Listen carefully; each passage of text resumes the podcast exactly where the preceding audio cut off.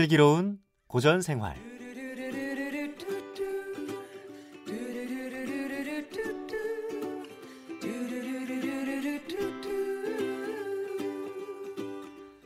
슬기로운 고전 생활 오늘도 세계 인문학 연구원 전근용 교수와 함께합니다.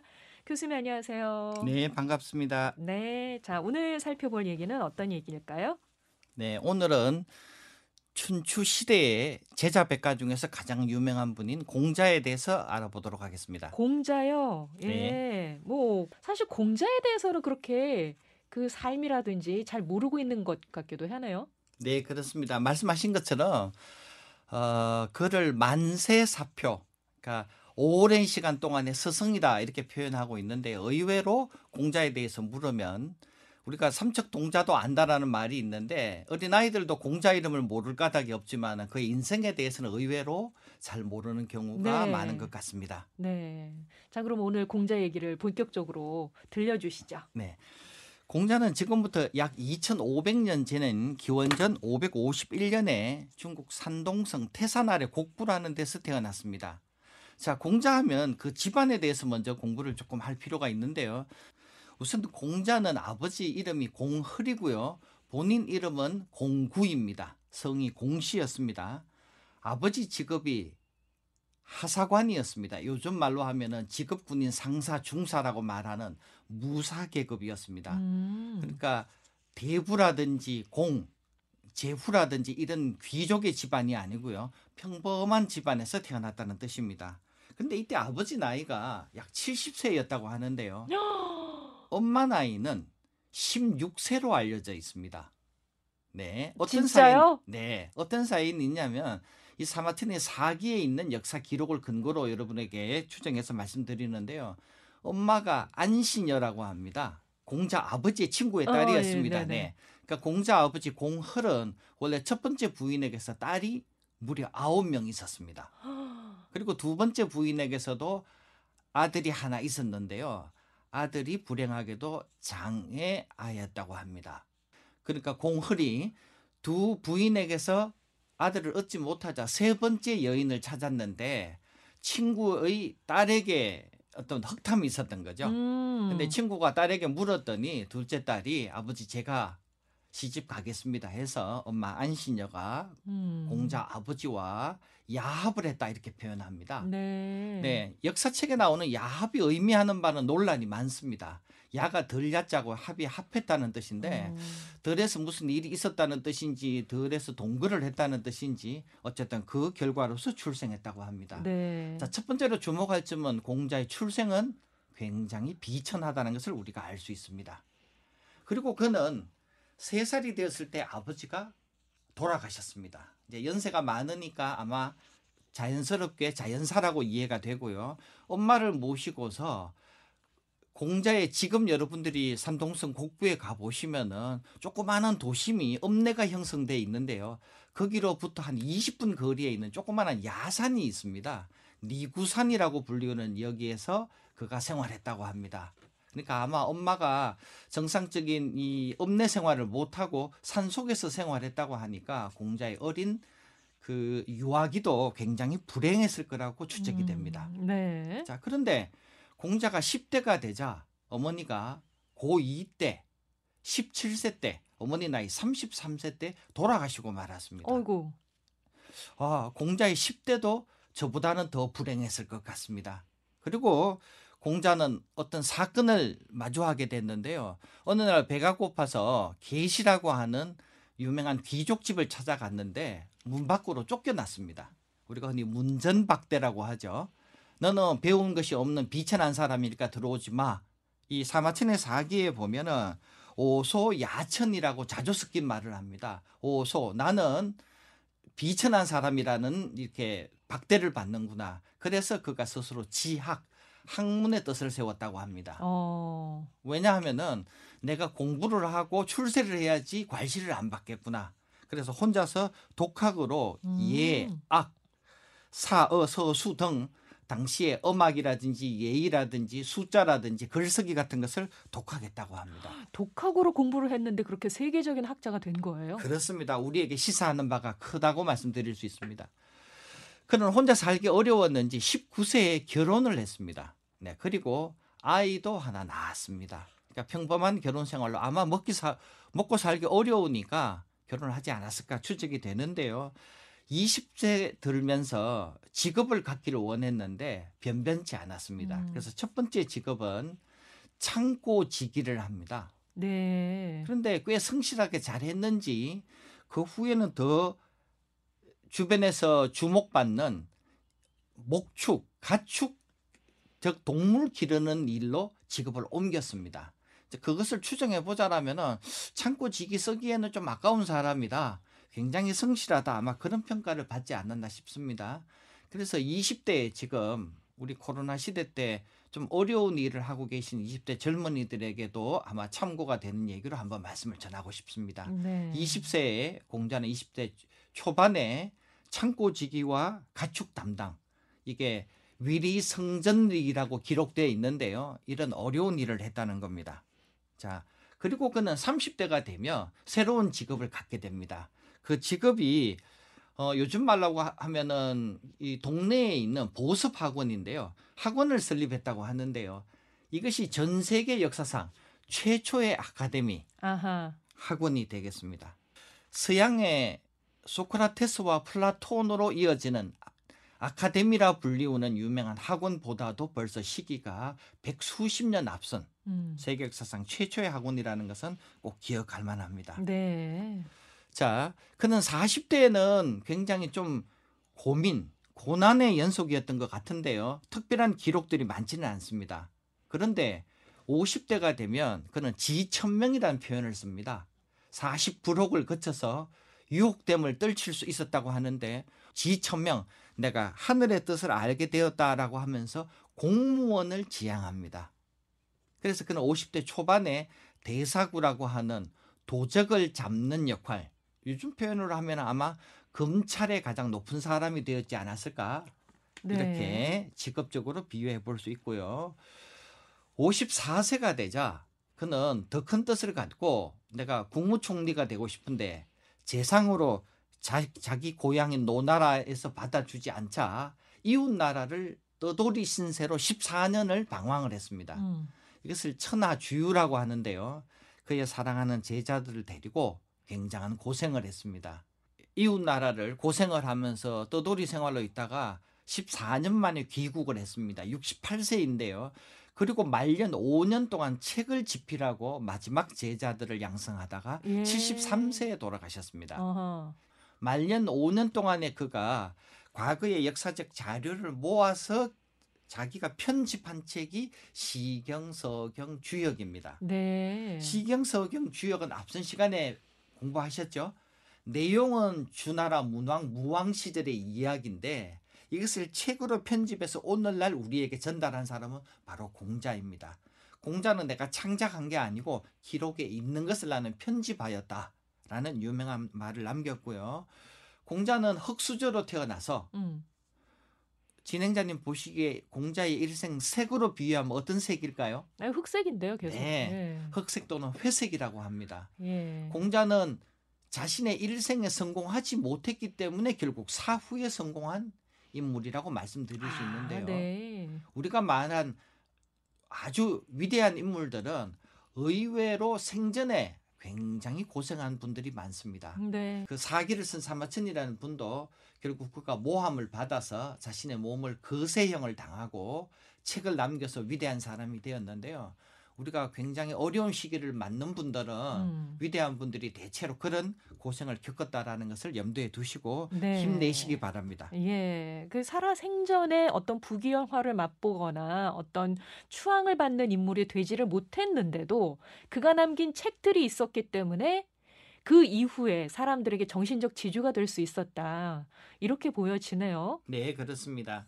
그 공자가 남긴 어떤 흔적, 그 네. 의미 이런 건 어떻게 짚어볼 네. 수 있을까요? 간단히 그 유학 유교의 역사를 말씀드리자면요. 공자가 돌아가실 때쯤 해서 제자가 수천이 되었다라고 기- 역사 기록에 남아 있습니다. 음, 어, 원래 뛰어난 제자들은 공자는 72현이라 해서 72명의 제자가 있습니다. 핵심 제자들이죠. 그 제자들이 아마 또 자기 나라로 돌아가서 학원을 열고 여니까 음흠. 공자의 그 계열 제자가 수천이 되었을 거라고 이렇게 해석을 네. 하는데요. 공자 사후에 각 나라에서 공자를 흠모하는 공부들이 있었습니다. 아, 그러니까 공자의 그 정신이 개성이 된 거죠.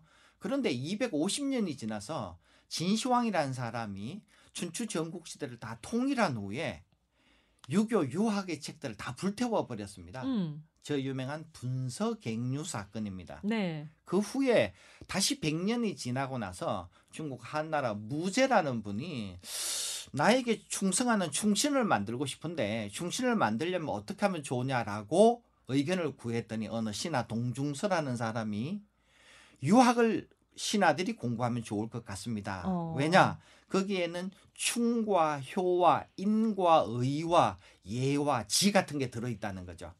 그래서 한나라 무제께서 이것을 국가의 학문으로 정립을 하셨습니다. 아하. 그게 기원전 천년경인데요. 네. 이것이 세월이 흘러서 중국 당나라 시절만 빼고 계속 중국의 핵심 학문, 핵심 통치 이념으로서 중국을 지배해 왔습니다. 네. 근데 중국 공산당이 열리면서 마오쩌둥 이후에 덩 샤오핑, 덩소평이 국가의 이념을 그가 개성하면서 다시 공자를 살려내게 됩니다. 네. 이게 1997년에 유명한 사건인데요.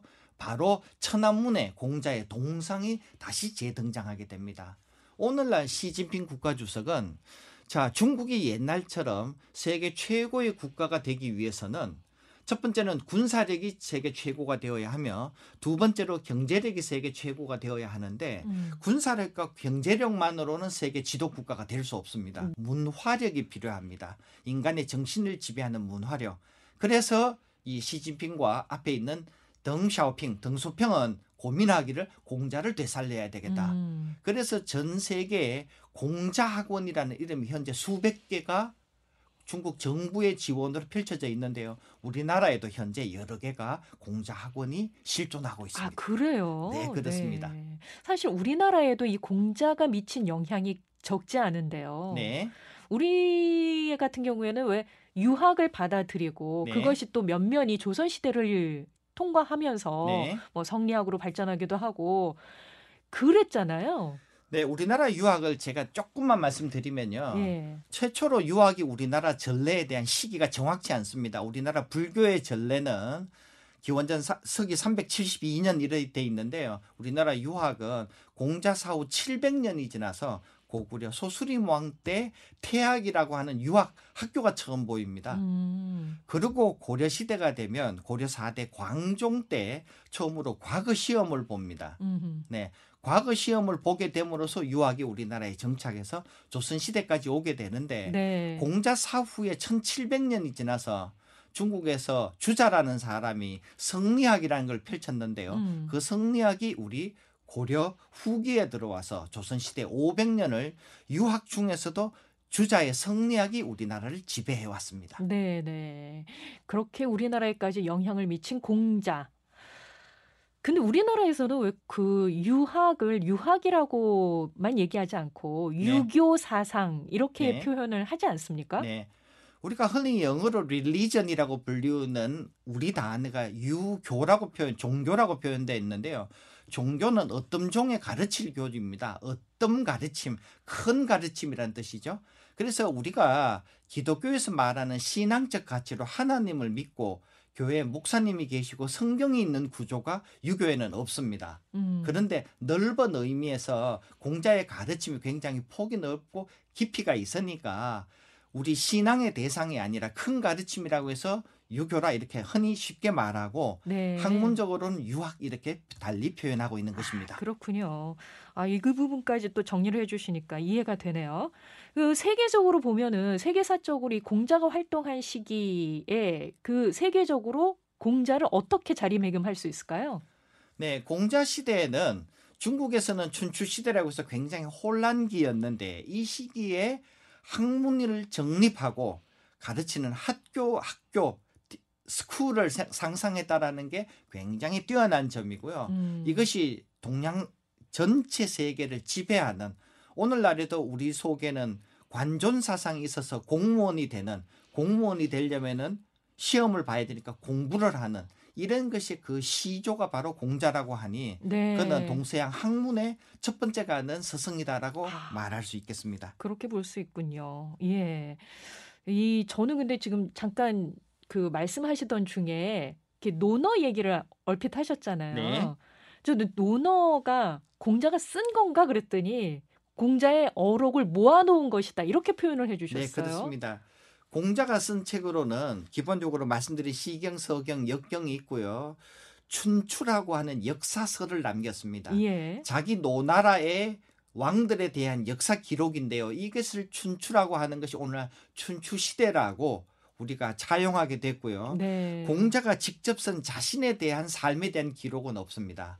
그런데 전국 시대 즉 공자 사후 100여 년이 지나서 공자의 제자들이 공자님이 직접 하신 말씀을 내가 스승에게 배웠는데 음. 이게 어쩌면은 훗날 소멸될 수도 있겠다. 음. 우리가 기록을 남기자 해서 그들이 서로 토론을 합니다. 네. 그래서 논어란 토론해서 기록으로 남긴 글 이런 뜻이 되겠습니다. 네, 논어. 네. 네, 공자가 쓴 게 아니라 제자들이 남긴 공자의 삶에 대한 기록입니다. 그렇군요. 그 논어를 통해서 수많은 고사성어들과 또 수많은 어록들이 우리한테도 지금까지 전해지고 있지 않습니까? 오늘 그 가운데 어, 교수님께서 좀 몇 가지를 좀 짚어주시면 어떨까요? 네, 자 논어에서 유명한 고사성어 또한 우리 생활에 한번 거울이 될 만한 내용들을 살펴보겠습니다. 첫 번째로 논어는 21장으로 편제가 되어 있는데요. 특별한 편제가 아니고 맨 단락 단락마다 앞 글자를 제목으로 붙였습니다. 네. 그런데 첫 번째 단락에 보면 인부지 불온이면 사람이 인부지 타인이 나를 알지 못하면 그런데 불온 온자가 성내로 온자입니다. 음. 남이 나 몰라주면은 여러분 어떻습니까? 화가 나요? 화가 납니까? 네. 화가 난다는 표현이 참 독특합니다. 실망할 수도 있고 뭐 이 남이 나를 몰라주면은 뭐 여러 가지 현상이 일어날 수 있는데 공자는 화가 난다고 표현했는데요. 그런데 화가 나지 않으면은 부력 군자호와 음. 또한 군자가 아닌가 뛰어난 큰 사람이다 이렇게 말했습니다. 그런데 공자의 제자 중에서 안회라고 공자의 늘 칭찬받는 어린 제자가 있었는데요. 어느 날 안회가 공자에게 너 평소에 무슨 생각을 많이 하니 했더니 무벌선 무시로라고 합니다. 이게 무가 없을 무의 벌이 자랑할 벌입니다. 나의 선을 자랑하지 않을 것을 고민하고 있습니다. 음. 무시로 없을 무시 베풀시로 음. 힘설로 내가 힘쓴 것을 남들에게 드러내지 않을 것을 고민합니다. 공자보다도 한 수 더 높았던 거죠. 네. 공자는 남 몰라줘도 화내지 마. 공자의 제자 안회는 평소에 나는 어떻게 하면 자랑하지 않을 수 있을까? 음. 자신과 싸워서 극기했다라는 것 기억하면 좋겠습니다. 네. 두 번째로는 군자는 이사난열이라고 합니다. 이사난열. 네. 이는 쉬울 이자이고요. 사자는 일사입니다. 이사 일하기가 쉽고 음. 나는 어려울? 난, 네, 열은 기쁠 열. 군자라는 사람은 어떤 사람이냐? 자, 논어에서 공자는 인간은 누구나 군자가 되기를 힘쓰고 소인이 되지 않도록 멀리하라 했습니다. 그럼 군자가 누구냐 해서 여러 번 여러 차례 다르게 표현하는데요. 그 중에 하나가 군자는 이사난열이다. 음. 군자는 일하기가 쉽다. 자, 여러분들의 직장 동료로서 여러분이 직장의 상사로서 부하 직원이나 그 동료들에게 저 사람 일하기 어떻습니까? 물었을 때 이사입니다. 일하기 쉬운 사람입니다. 그러면 여러분은 군자라는 거죠. 네. 아이 그 사람 이사하기 어렵습니다. 즉 소위는 난사 일하기 어렵다는 거예요. 음. 왜 그러느냐? 일에 대해서 열심히 하지 않고 꾀병을 부리거나 거짓말을 하거나 같은 일하기 싶은 동료가 아니라는 거예요. 음. 난열은 뭐냐면은 사람을 기쁘게 하기 어렵다는 거예요. 여러분들은 주변에서 여러분을 기쁘게 하기 쉬운 존재입니까? 그러면 여러분은 소인입니다. 네. 왜일까요?